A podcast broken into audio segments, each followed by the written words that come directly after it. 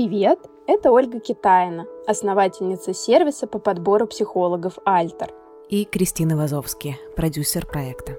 Я вас слушаю, это подкаст, в котором вы узнаете, как устроена психотерапия изнутри. Наши герои – настоящие психотерапевт и клиент. Каждую неделю они будут встречаться и записывать свои сессии, а вы сможете наблюдать за их прогрессом или его отсутствием. У этого подкаста нет сценария – мы не вмешиваемся в то, что происходит между терапевтом и клиентом. Вы слышите реальный диалог героев подкаста. Мы вырезаем только те детали, которые нарушают их анонимность. Всего в подкасте 6 эпизодов, и их важно слушать по порядку. Если вы не слушали первый выпуск, будет лучше начать с него. Ответы на самые часто задаваемые вопросы о проекте вы можете прочитать по ссылке в описании подкаста, а также в нашем инстаграме собачка псиальтер.ру.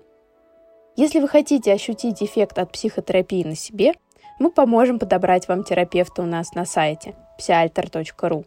Мы сделали промокод специально для слушателей подкаста 500 рублей на первую сессию. Просто переходите по ссылке в описании подкаста и нажимайте «Активировать промокод». Надеемся, что вам понравится сегодняшний выпуск, и вы услышите в нем важные для себя вещи –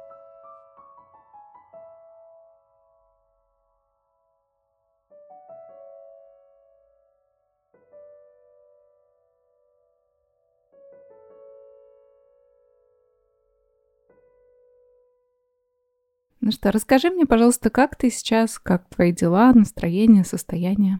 Все хорошо, ничего такого не случилось, новостей нет, все по-старому. Хорошо, давай, наверное, обсудим домашнее задание с тобой. Там было два, да, момента. Первый — это понаблюдать за своими режимами в действии, и ты справилась с этим? Сразу скажу, что я их отслеживала, но в режиме изоляции, когда я мало общаюсь с внешним миром, это сделать немножко проблематично. Один сюжет точно был, когда у моих родственников был день рождения. Естественно, все современные люди отмечают это в зуме сейчас, и наша семья не стала исключением. Там почему-то оказалось какое-то немыслимое количество людей, там порядка 30, что ли, человек. День рождения у моей тети был. Какие-то друзья, родственники, еще кто-то. Ну, короче, я тут оттуда знала только маму мою и тетю с ее мужем. Все. Вот, и когда все вот эти приветственные беседы закончились, нужно было говорить тост. Я обычно никогда не говорю тосты, тем более первое. Я предпочитаю все это говорить в личном каком-то диалоге. А здесь я такая сижу, так, все, сиди, не высовывайся, сейчас кто-нибудь что-нибудь скажет. И потом я понимаю, что угу, ты просто не хочешь показаться глупой, ты хочешь на это на все забить, чтобы это прошло само собой. И тут я такая, я сейчас скажу и начинаю там какую-то речь толкать.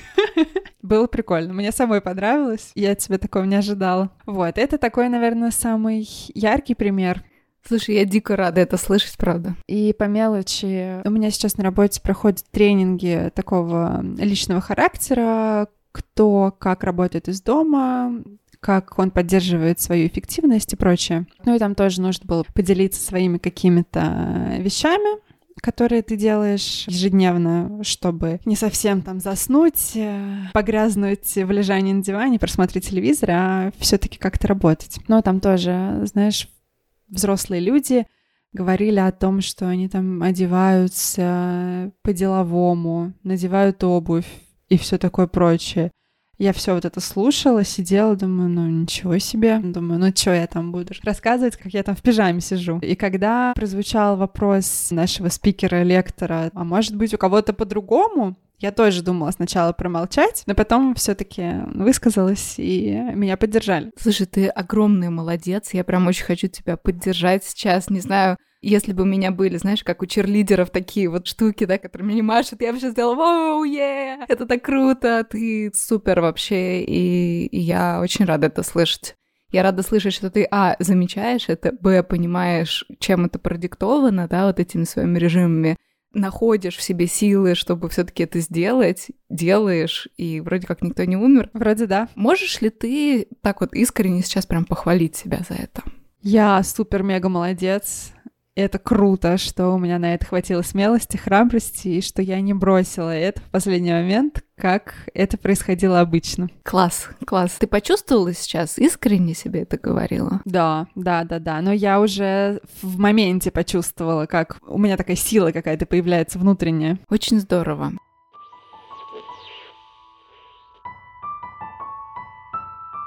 Удавалось ли и надо было вообще или нет пользоваться вот этой вот защитной стратегией, да, про которую мы говорили, про пледик, про пузырь? Пока, наверное, нет. Я, кстати, проанализировала, немножко подумала и поняла, что история с пледом мне не близка что мне больше подходит история про пузырь. Скажи мне, пожалуйста, что именно в пледе тебе, может быть, некомфортно или что там не то? Сам вот этот подход, что как будто бы я прячусь куда-то от э, всех эмоций.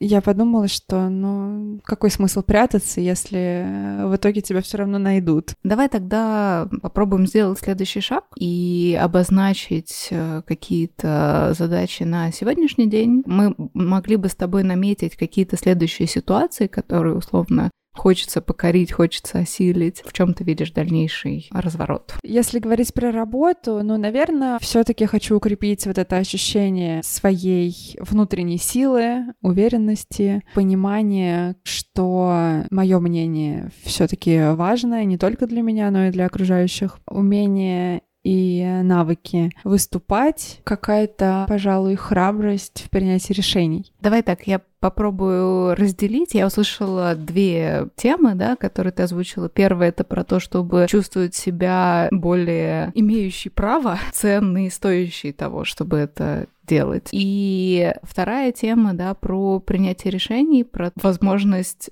выбирать то, что ты хочешь, не оглядываясь на какие-то возможные там ожидания других людей. Да, да, ты права. Если идти по первому пути про большую ценность, скажи, пожалуйста, есть ли у тебя сейчас возможность вспомнить какие-то последние ситуации, может быть, наиболее яркие или наиболее запомнившиеся тебе, в которых ты чувствовал, как будто бы этой ценности тебе ну сильно не хватает? Наверное, одно из самых ярких впечатлений вообще за всю мою историю, это когда какая-то незнакомая компания, крупная, все тусуются, я там знаю двух-трех человек, и я не могу просто спокойно сидеть в окружении незнакомых мне людей и спокойно начинать с ними как-то разговаривать, если они не начнут разговаривать со мной. Мне кажется, что я, ну, как-то глупо себя чувствую, глупо себя веду, и вдруг они подумают, что это вообще кто, что за бред она несет, кто ее вообще пригласил сюда. Правильно я понимаю, что в глубине души ты боишься быть отвергнутой этими людьми?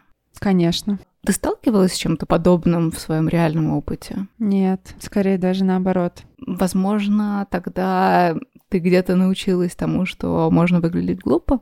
Хороший вопрос. Не знаю, мне кажется, у меня не было таких случаев. Тогда откуда в тебе это? Где ты научилась тому, что ты можешь сделать что-то не то, и тебя отвергнут?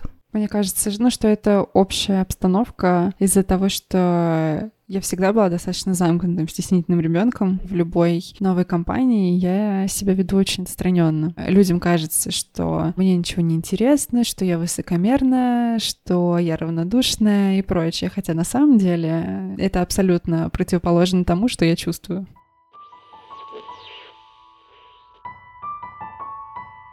Скажи, пожалуйста, у тебя, как ты говоришь, да, есть такая черта, да, как стеснительность, и она была с тобой всегда. Как ты пыталась с этим справиться и помогали ли тебе Сейчас вспомнить не могу. Мне кажется, что это было в нормальном режиме, что, ну, стеснительно, ну, окей, просто такой человек, такой характер. Еще, наверное, стоит упомянуть, что у меня всегда был, условно, комплекс, что когда я начинаю стесняться, когда там мне стыдно, у меня дико краснеют щеки мне всегда было некомфортно, что вот я сейчас что-то скажу, стану как помидор пунцовый, и все. То есть правильно я понимаю, что как ты предполагаешь, да, что когда люди увидят тебя такую красную, они тоже воспримут это негативно и да, да, да. Эта черта осталась у меня до сих пор, поэтому я с этим живу, но это, конечно, приносит мне дикие неудобства все время. Вообще люди единственный биологический вид, который краснеет и кровь приливает к лицу, и это видят другие люди. Вот нигде в живой природе больше такого нет, только у людей. И эволюционные психологи считают, что это про доверие, про важность прозрачности для других людей. То есть, когда люди видят, что другой человек краснеет, стесняется, смущается или сильно переживает по поводу коммуникации, они чувствуют, что этому человеку можно доверять, потому что он искренен, он не может подделать такое состояние. Возможно, ты сама отмечала, когда ты видишь людей, у которых есть такая же реакция. Как тебе это? У меня сразу эмпатия к этому человеку. Из э, моего опыта люди делятся на две категории. Когда они видят, что какой-то человек краснеет, там я или кто-то еще, первый тип людей начинает спрашивать, а что такая красная, а что случилось? Какие-то вопросы вот такие вот в лоб, которые заставляют стесняться и комплексовать еще больше из-за этого. И вторые люди, ну, которые наоборот очень с умилением и с эмпатией по-дружески к этому относятся, что наоборот, с этим человеком хочется общаться, как ты правильно заметила, ему хочется доверять. Скажи, пожалуйста, вот те первые, да, которые начинают сразу суетиться и пытаться тебя расслабить? Из каких побуждений это делают? Что имя движет в этот момент? Не знаю. Меня они просто всегда вводили в ужасное нервное состояние, потому что, ну, во-первых, я и так нервничаю, и они своими вопросами заставляют меня нервничать еще больше. Вот во всей этой нервной истории мне нужно как-то им ответить и успокоиться одновременно. Что, если тебе не нужно успокаиваться, когда они задают тебе этот вопрос, а, например, сказать о том, что ты правда сейчас смущена? Не могла себе представить такого поворота событий в самых страшных своих снах. Давай об этом снова поговорим в терминах режимов, которые мы уже хорошо знаем. Если ты помнишь, у нас был такой режим, как гиперконтролер, да, который очень пристально, очень тщательно анализирует исходящие угрозы, исходящие от других людей, да, и призывает тебя быть осторожной, э, не быть слишком открытой и уязвимой с другими. В то же время есть требовательный родитель, который почему-то считает, что представать перед другими людьми в таком виде не очень красиво, да, не очень здорово, у него есть определенное видение того, что хорошо, что плохо в а, общении с другими людьми. И, наконец, есть э, либо избегающий защитник, который помогает тебя вытащить из этих ситуаций, потому что, ну, они небезопасны для тебя субъективно. И либо возникает отстраненный защитник, который просто дистанцирует тебя эмоционально. Ты как бы выключаешься в этот момент и выглядишь отстраненный, как говорят другие люди, да, тебе.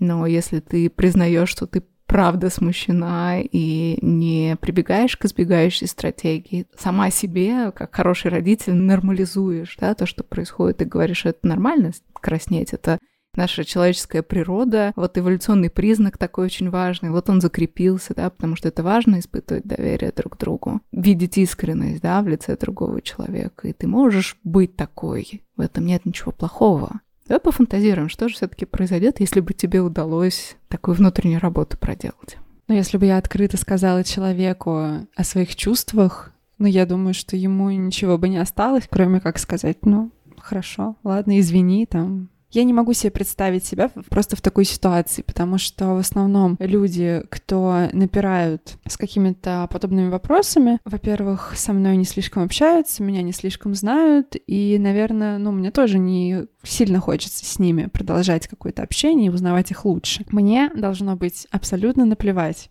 что они там думают про меня, про то, что у меня щеки красные и так далее, но все равно даже в их глазах я боюсь почувствовать себя уязвимой и глупой.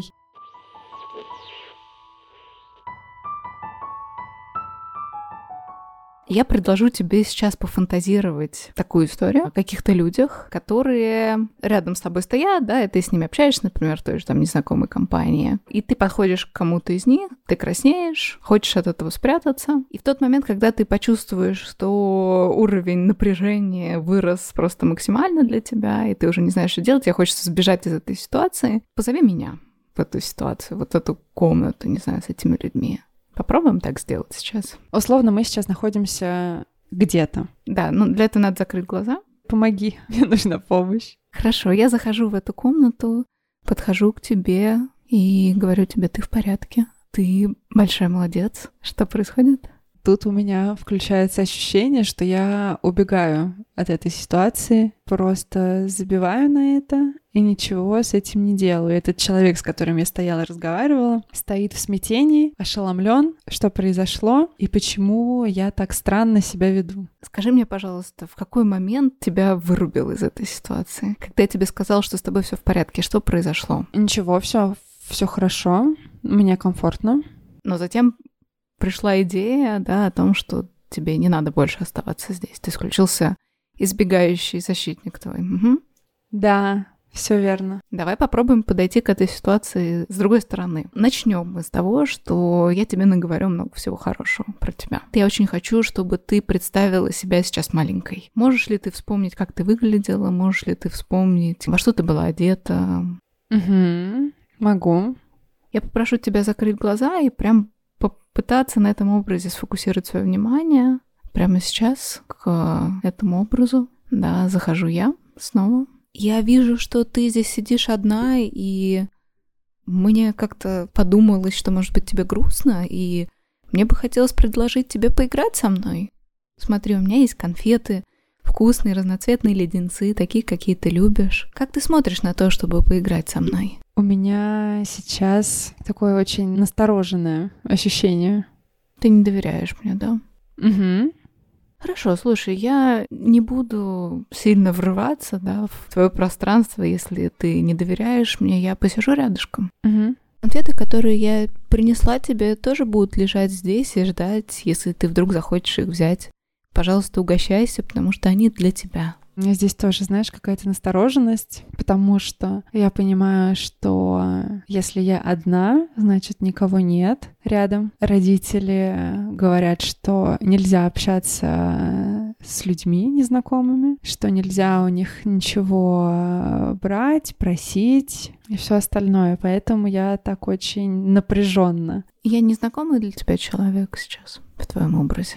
Да, я представила, что я ребенок, мне около шести, я сижу на лавке во дворе, где-то на площадке, и у меня сразу, ну, такое яркое воспоминание из детства появилось в голове, когда мы с бабушкой были в Анапе, где-то на море, прогуливались вдоль набережной, мимо всяких палаточек, бабушек, которые торгуют ракушками, какими-то шкатулками, побрякушками мелкими. У меня бабушка стоит, разговаривает с кем-то из продавцов, я отвлекаюсь на что-то, ухожу от нее на небольшое расстояние, я ее вижу, потом отворачиваюсь, потому что меня что-то там привлекло. И сзади подходит мужчина, обнимает меня за плечо, ну и куда-то ведет. Я не понимаю, кто это, думаю, ну, может быть, там это бабушкин друг, с которым мы в этой Анапе часто встречаемся. Поэтому я не делаю никаких попыток убежать, или закричать. Слава богу, что меня вовремя переклинило, и я ну, просто выскользнула из-под его руки и убежала назад к бабушке.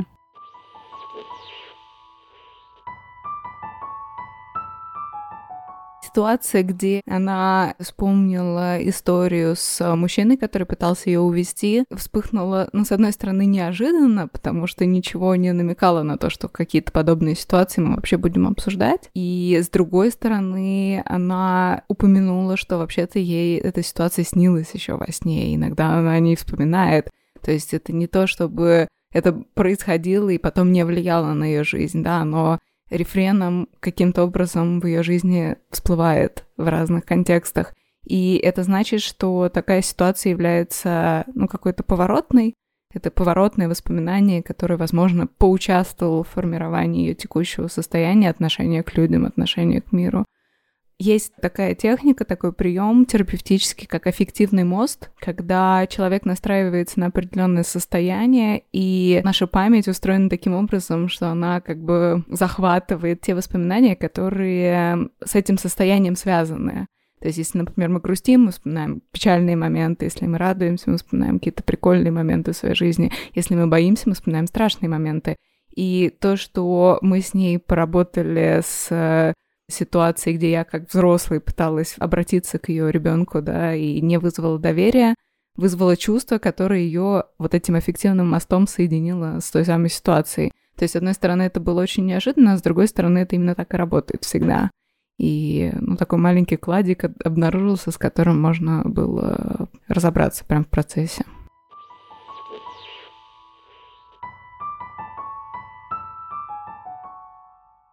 То, что ты помнишь до сих пор очень хорошо эту историю, да, означает, что она имеет на тебя сильное влияние. И я услышала, может быть, впервые, да, какой-то намек на то, почему важно вообще убегать и избегать разных ситуаций, да, потому что однажды это спасло тебе жизнь, да, когда тебя клинят и ты убегаешь, ты научилась тому, что правда про безопасность для тебя. И если мы говорим про мир, в котором полно вообще-то, да, людей с не очень хорошими намерениями, то в этом случае это действительно хорошая стратегия. Это действительно то, что тебя спасло. Но получается, что та стратегия, которая тебе помогла в такой ситуации, продолжает работать в тех ситуациях, где есть я, например, как человек, который очень хорошо к тебе относится, который правда очень хочет этому ребеночку дать поддержку, дать заботу, дать какой-то повод для совместной радости, разделить ее чувства, да, сказать ей, что она очень ценная.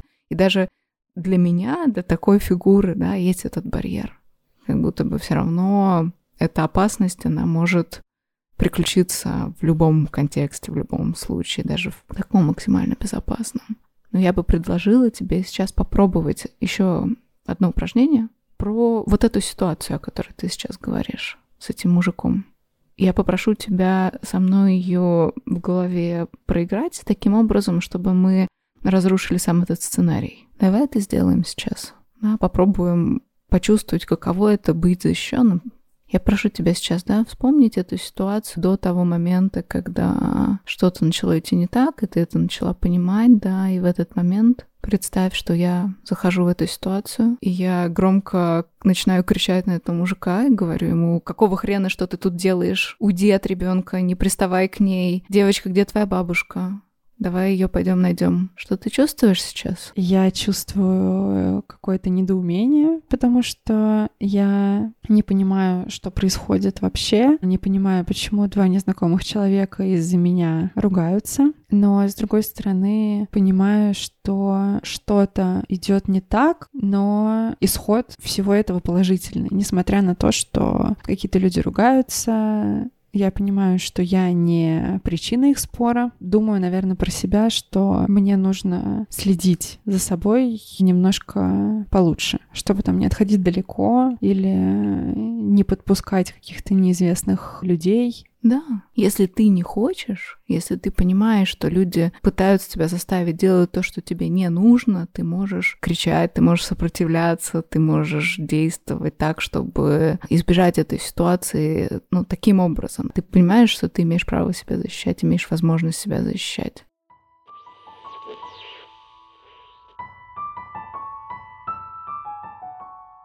То, как мы воспринимаем мир и воспринимаем самих себя, базируется на наших глубинных убеждениях. То есть некоторых фундаментальных таких представлениях о мире и о себе. И в схемотерапии такие глубинные убеждения называются схемами. Схемы, они не только мысленные, то есть это не только наши мысли о ситуации, это сложная сумма разного опыта, и эмоций, поведения в ситуации. То есть когда активируется схема, как мы это называем, да, в этот момент ну, человек как будто бы меняется, у него меняется режим его функционирования, да, он как будто бы становится в этот момент немножко другим. И эмоционально, опять же, и по тем мыслям, которые возникают у него в голове, и по тем действиям, которые он совершает. И менять схемы чисто вот так вот из серии «А давай порассуждаем», ну, невозможно, потому что они как я уже сказала, да, растут из опыта человека. И для того, чтобы дать возможность э, либо создать новую схему, либо разрушить старую, да, очень важно человеку дать почувствовать альтернативный опыт реальности, воссоздать его, да. И упражнение, которое мы делали, оно называется рескриптинг, заключается как раз в том, чтобы через изменение сценария, через удовлетворение потребности ребенка, которая была у него в той ситуации, дать ему возможность почувствовать себя иначе и подготовить фундамент для того, чтобы сформировать нов- новую схему чего-то, мира, например, да, о том, что, например, не все взрослые люди могут быть страшными, даже те, которых ты не знаешь, да, есть те взрослые, которые могут тебе помочь. И это глубокое знание в какой-то момент может сработать в реальной ситуации таким образом, что она почувствует себя спокойно и безопасно рядом с каким-то чужим человеком. Обеспечение безопасности до рескриптинга тоже очень важный момент, потому что если ты не чувствуешь себя безопасно, ты в эту травматическую ситуацию даже не сможешь до конца зайти, как это было у нас сегодня. Она сказала, что ей не удалось до конца погрузиться, и в течение всей сессии она на самом деле выпрыгивала, она открывала глаза постоянно, постоянно. Я ее, ну, невербально, да, этого не было видно, демонстрировал, типа, закрой, закрой. Вот, она не могла контактировать с этим уровнем эмоций, который был в той ситуации. Поэтому всякие вот эти подготовительные прелюдии про безопасность, про доверие, про защиту, они помогают вообще э, само это упражнение выполнить. Одного такого рескриптинга недостаточно, особенно если схема суперустойчивая и правда была сформирована на каких-то травматических воспоминаниях. Для этого используется она в нескольких повторениях, то есть мы будем еще к этому обращаться на будущих сессиях.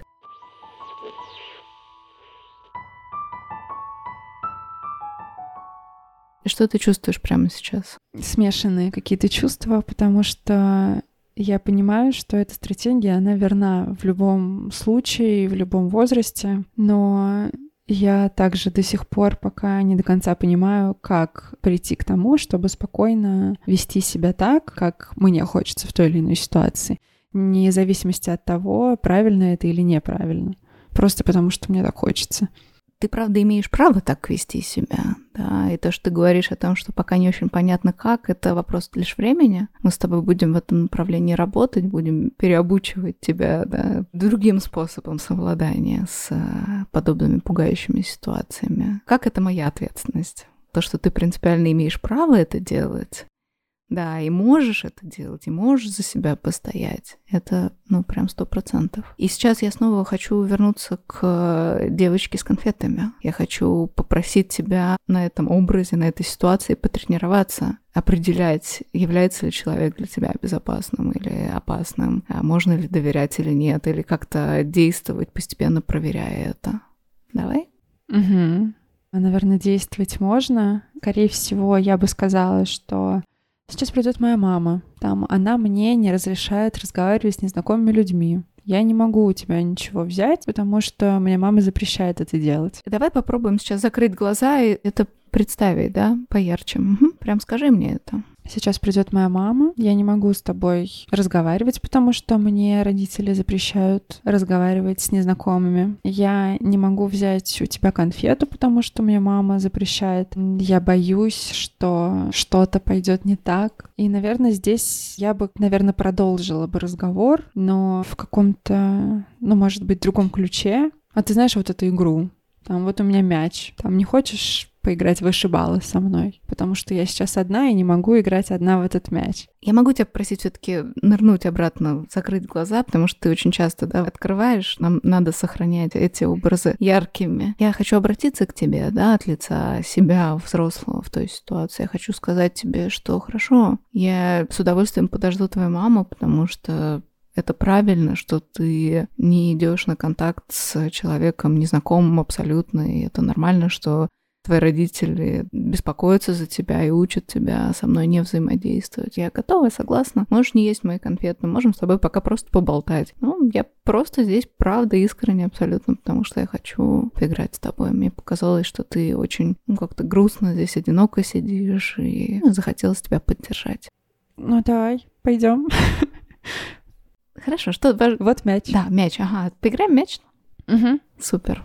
Ну, я кидаю мяч, мы играем начинаем играть. Угу. Как тебе? У меня немножко уходит это ощущение напряженности, потому что мы переключились в какое-то другое действие, и мы сейчас не фокусируемся на моих каких-то переживаниях, и, возможно, ты сейчас не видишь э, то, как я себя чувствую, то, может быть, как я боюсь или как я настороженно себя ощущаю. Правильно ли я понимаю, что ты не хочешь, чтобы я видела, как ты себя чувствуешь? Ну, наверное, да, потому что, будучи ребенком, я понимаю, что у взрослого больше влияния, если так можно сказать, больше силы, и он понимает больше. И я, будучи ребенком, не могу скрыть никакие свои ощущения, эмоции, переживания. Вот, и если я покажу, что мне страшно, что я боюсь, ты можешь просто сделать что-то негативное по отношению ко мне.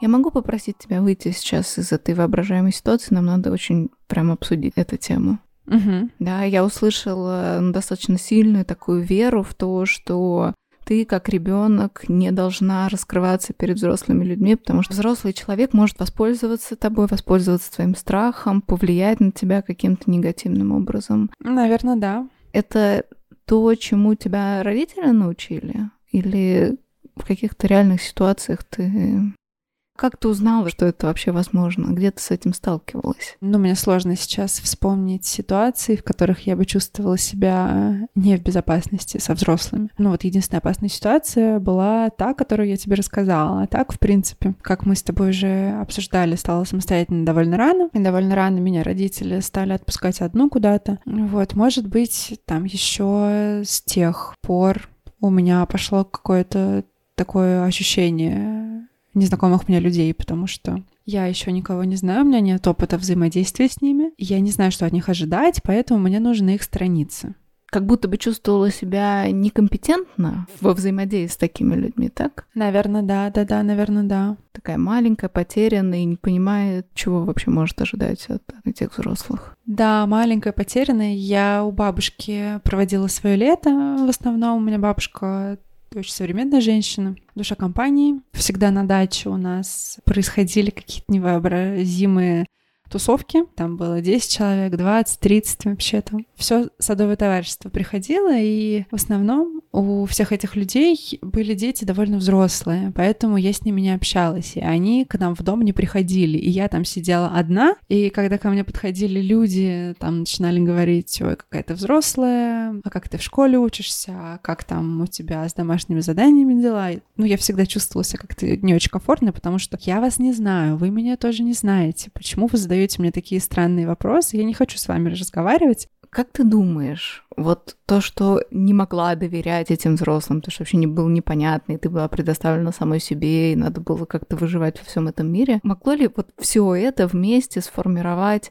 склонность скрывать свои истинные там мотивы, чувства, отстраняться, избегать. Ну, конечно, да. Я думаю, из-за того, что я была в основном предоставлена самой себе, я прекрасно даю себе отчет и отдавала себе отчет еще тогда, что то, что я переживаю, это касается меня. Там остальных людей это касается, в принципе, не может, потому что они не мои родственники, они не мои друзья, и они ко мне никакого отношения, по сути, не имеют. И зачем мне им что-то рассказывать? Но то, что какие-то люди не являются твоими родственниками и друзьями, в общем-то, напрямую не связаны с тем, что ты хочешь их избегать. То есть есть дети, которые наоборот, находят взрослого, чтобы подсесть ему на уши и там, влить в уши тонну рассказов о тебе, да, но для тебя это стало способом быть в безопасности, да, как мы уже говорили. Сейчас мне бы хотелось такую логику, да, для тебя сформулировать, да, определенную связку идей про то, что иногда мы учимся чему-то в довольно раннем возрасте, принимаем решение вести себя определенным образом, ну и как бы продолжаем это делать. Независимо от того, что меняются обстоятельства, меняются люди, меняемся мы, но как будто бы старые способы просто продолжают быть в твоей жизни почему-то, не будучи там пересмотренными, не будучи адаптированными к изменившимся условиям. Если бы мы сейчас попробовали с тобой описать эти изменения, да, которые в твоей жизни есть. Изменения тебя как, как человек, который повзрослел, да, изменения, касающиеся тех людей, которые с тобой пытаются заговорить или не пытаются, да, или просто рядом находятся. Как бы это звучало? Как бы ты описала, что поменялось с тех пор, когда ты была маленькой красной шапочкой, которой не, нельзя с волком разговаривать и показывать ему, как она боится? Изменилось бы то, что я стала открыто общаться со всеми людьми. Я не скрываю своих эмоций. Я открыто могу сказать, что я думаю, потому что мое мнение имеет вес, хотя бы для меня. Я понимаю, что у всех людей могут быть разные точки зрения, но из-за этого, наоборот, интересно выслушать все. Я не хочу убежать, когда мне задают какие-то стесняющие меня вопросы. Я открыто заявляю, что мне нравится или что мне не нравится, потому что я так чувствую Что позволяет тебе делать так на сегодняшний день? Что позволяет тебе больше не быть этой красной шапочкой или изменить свое поведение? Что прибавилось в тебе за это время? Уверенность в собственном голосе, в собственном мнении, какой-то внутренний стержень стал еще сильнее и крепче. Из-за этого мне не кажется, что все взгляды, направленные на меня, они обязательно негативные. Я не жду чужого одобрения, потому что у меня есть свой собственный голос, я этому следую очень уверенно, не отвлекаясь на какие-то чужие ожидания, которые могут быть неоправданы. То, что ты описала, сейчас звучит очень хорошо, очень здраво, разумно и ну, если там спрашивать, да, как я представляю себе идеальный результат, я лично, да, представляю себе идеальный результат нашей работы, то я бы его сформулировала ровно таким же образом, как ты сейчас это описала.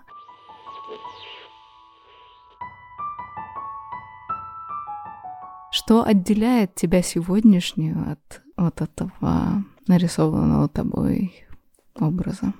Какая-то зажатость, наверное, и неуверенность в том, что меня поймут правильно, и что я не буду казаться странной, глупой, что я веду себя каким-то неподобающим образом и не оправдываю тех ожиданий, которые на меня возложили. Это любопытно, потому что то, что ты сейчас сказала, прямо противоположно тому, что ты описала какое-то время назад. То есть ты говоришь, у меня есть внутренний стержень, и мне все равно, по большому счету, да, я не опираюсь на это мнение. А сейчас ты говоришь, я не могу быть уверена в том, что... Да. Да, да, да, да. Но тебе становится не все равно, именно потому, что нет, нет этой уверенности, а уверенности нет, потому что тебе это важно. Давай так, сделаем два шага назад. Ты сейчас не маленькая девочка, ж правда? Ну так, я, я на тебя смотрю, и мне кажется, что тебе уже не шесть. Может, я ошибаюсь, но есть такое впечатление, да? Ну, меня недавно сравнили со школьницей на работе, так что недалеко от этого ушла. Ну, я чувствую себя, наверное, моложе,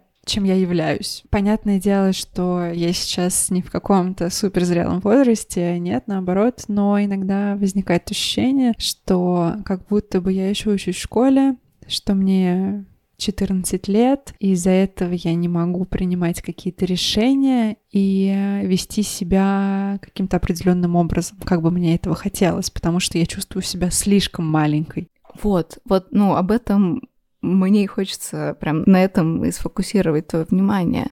Да, то есть как будто бы в тех реальных ситуациях, где ты уже взрослая, у тебя есть этот опыт общения с людьми, ты можешь распознавать их отношение к себе, можешь решать, доверять тебе или нет, можешь защитить себя в конце концов. В этот момент, когда реальная ситуация наступает, да, ты как будто бы проваливаешься в детское состояние, как будто в этот момент ты маленький ребенок, уязвимый к угрозе вот этих вот людей, которые могут воспользоваться этим.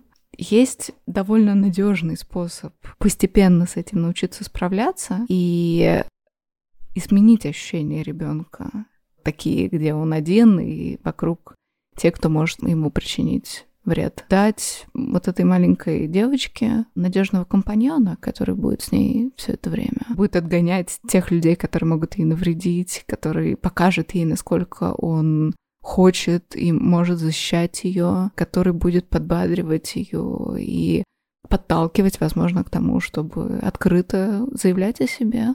Тогда эта маленькая девочка не будет одинока, тогда она будет чувствовать, что у нее есть надежное плечо, на которое можно опереться. Что ты прямо сейчас чувствуешь, когда я говорила эти слова?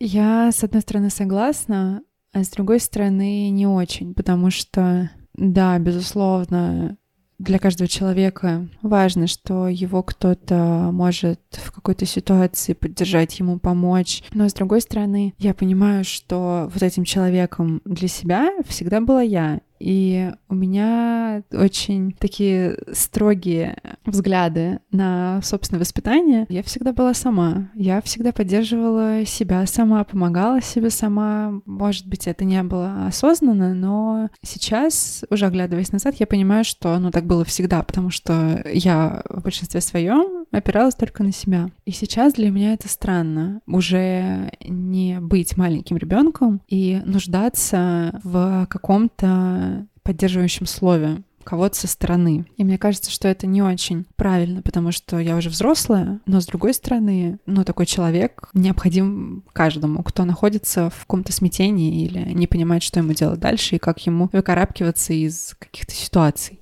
Возможно, я не совсем понятно выразилась, да, я имела в виду некоторую гипотетическую альтернативную историю, где у тебя есть такой человек в детстве. Если бы мы могли изобрести машину времени, да, отправиться туда и дать тебе такого партнера, пусть это будет, не знаю, старший родственник или родитель или кто-либо еще, чтобы тебе не пришлось думать, что ты одна единственная во всем мире можешь за себя постоять, чтобы ты чувствовала, что есть это надежное плечо, чтобы ты могла на это опереться, чтобы ты могла использовать эту поддержку как твой проводник к вот этому пугающему взрослому миру, да, который бы не бросил тебя в ситуацию, когда тебе у прилавка надо сказать, сколько стоит э, продукт, да, и он мог бы тебе объяснить, объяснить в этот момент, что происходит вообще, да, и когда приходит кто-то, кто останавливает мужика вот этого на юге, да, или еще в какой-то ситуации, кто заступается за тебя, и тогда ты можешь почувствовать больше доверия и больше спокойствия внутреннего, такой поддержкой, это бы изменило, похоже, все, что что ты чувствуешь сейчас? Я думаю, что да, и, конечно, я думаю, что это бы все изменило, и сейчас мне было бы гораздо проще контактировать с внешним миром, не бояться каких-то гипотетических угроз. И я сегодня попыталась стать таким человеком. Пыталась подлезть к те, те ситуации, где я могла сыграть да, роль такого человека и показать, каково это почувствовать защиту. Но мне кажется, что мы попробовали это, но не очень сильно продвинулись в этом, да, как будто бы все равно еще, еще большой барьер недоверия какой-то остался. Но дальше мне абсолютно точно будет нужно продолжить это с тобой делать, продолжить быть для тебя тем человеком, который, ну, возможно, ты мне доверишься не сразу, да, возможно, это требует еще какого-то времени и готовности с твоей стороны. Но я, правда, очень хочу тебя защитить там. Я очень хочу тебе помочь там, помочь этому ребенку не чувствовать себя одиноко в этом мире почувствовать, что она с надежной опорой, да, под надежной защитой, и что она важна для меня очень. Как тебе это слышать сейчас, скажи мне? Спасибо. Но сейчас я это воспринимаю уже, наверное, со стороны взрослого больше, чем со стороны маленького ребенка, потому что я не помню уже, каким ребенком я была, и слыша это даже во взрослом возрасте, ну, безусловно, во-первых, это очень приятно, это подбадривающе, и в любом случае это излучает какую-то поддержку, но не какую-то просто гипотетическую, которую просто из вежливости произнесли, нет, но какую-то такую настоящую, очень искреннюю. Правильно заметить, что в тех историях, которые мы проигрывали, каких-то детских переживаний и ситуаций, мне это дается сложновато, потому что я честно себе пытаюсь все это представить в голове, но мне сложно в это во все обратно вжиться, вот в этого маленького человека. И вспомнить или пережить заново все вот эти эмоции, которые у меня могли быть тогда. Вот, наверное, из-за этого у нас получилось это сегодня на сто процентов. Я могу это рассматривать на самом деле как разогрев. Вот. То есть мы начали это делать, и ты попробовала, как это. Будем считать, что это тренировка на будущее. И я хочу, чтобы по возможности, если у тебя будут такие ситуации, когда ты будешь чувствовать себя маленькой девочкой в этом взрослом мире, да, с которым тебе нужно быть очень-очень осторожной. Вот сейчас, да, в течение недели ближайшей. Я очень прошу тебя по возможности представить меня в этой ситуации рядом с тобой. И после того, как ты представишь, что я на защите, да, ты можешь также представить, что я могу что-то помочь тебе осмыслить. То есть я могу быть не только тем взрослым, который тебя защитит, но и тем, кто поможет тебе свои интересы воплотить в жизнь. Вот мое задание тебе. Супер, спасибо тебе большое. Я очень попробую эти истории замечать, если они будут. Посмотрим, как получится. Я правильно чувствую, что ты, ну, как-то так не, неоднозначно сейчас тоже насторожена к этому? Не знаю, я пока просто пытаюсь себе в голове, ну, даже гипотетически представить такие ситуации, но пока мне в голову ничего не приходит, но я думаю, что такое случится рано или поздно. В любом случае, если там такое не случится на следующей неделе, то я буду знать, как мне себя вести в такой ситуации. Есть ли что-то, что хочешь мне еще сказать перед тем, как мы закончим? Наверное, нет. Буду обдумывать все, что мы обсудили сегодня. Что тебе было наиболее важным? Ты знаешь, для меня, меня сегодня удивила, во-первых, вот эта история, которая у меня всплыла. Я ее никогда не забывала, она у меня иногда проскакивает в каких-то снах или просто воспоминаниях, не связанных вообще с какими-то негативными историями или с какими-то разговорами, которые привязаны к детству, нет. Ну, просто там, условно, я иду по улице, и раз, такое воспоминание яркое на две секунды. Вот, очень классно, что мы сегодня это разобрали. Классно, что ты мне дала понять и объяснила, как это все трансформировалось в мою текущую ситуацию, в мою текущую жизнь. Надо это обдумать, обмыслить и понять, как мне можно дальше с этим бороться. Ты огромный молодец. Большое тебе спасибо, правда, за твою включенность и за доверие. Спасибо тебе большое. Ты мне очень помогаешь, потому что из раза в раз я целую неделю думаю о чем-то, ну, о чем мы с тобой разговаривали, и какие-то сценарии, которые для меня раньше были не очень понятны, стали понятны, и я пытаюсь их как-то перестроить.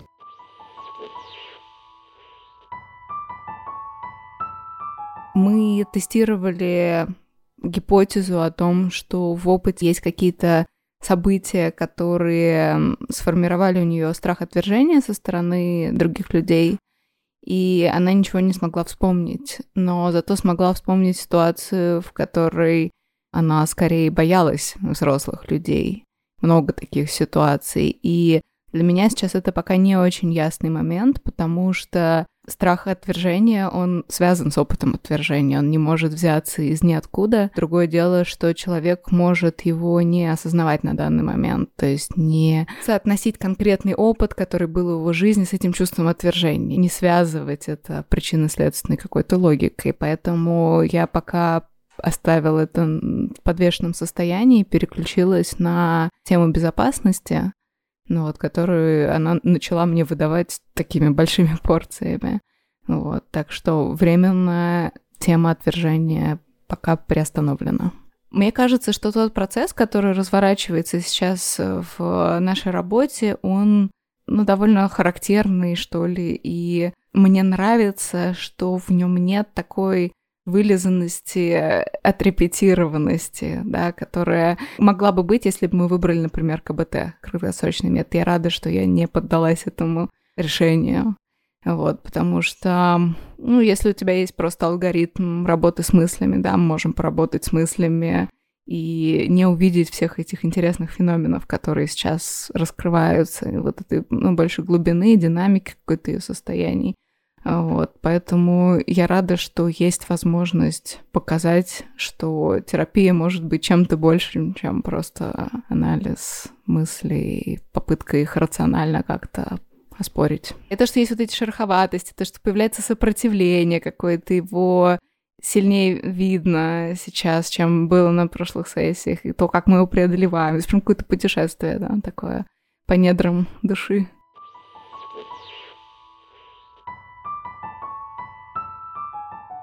С каждой сессией э, ты открываешь для себя что-то новое в любом случае и уже рассматриваешь те ситуации, которые произошли немного по другим углом. Соответственно, сейчас, э, что для меня было самое болезненное и самое интересное. Одновременно это та история, когда я была маленькая, когда ко мне подошел какой-то там мужик в Анапе с бабушкой. И все. Я ее вспоминала очень много раз, и она у меня просто периодически всплывает в голове. И сейчас я ее произнесла и рассказала какому-то другому человеку. Этот человек поделился со мной реакцией и тем сценарием, по которому я сейчас условно переживаю ее из раза в раз. Я никому об этом не рассказывала.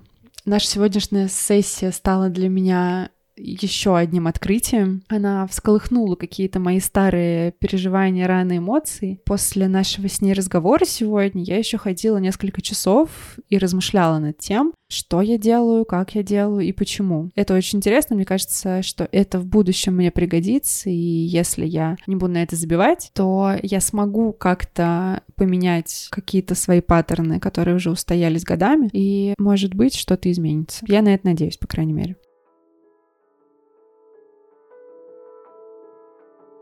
Спасибо, что дослушали выпуск до конца. Мы будем очень рады, если вы поделитесь подкастом у себя в сторис, отметив нас собачка псиальтер.ру, а также напишите отзыв в подкаст-приложении, в котором вы нас слушаете. До встречи на следующей неделе.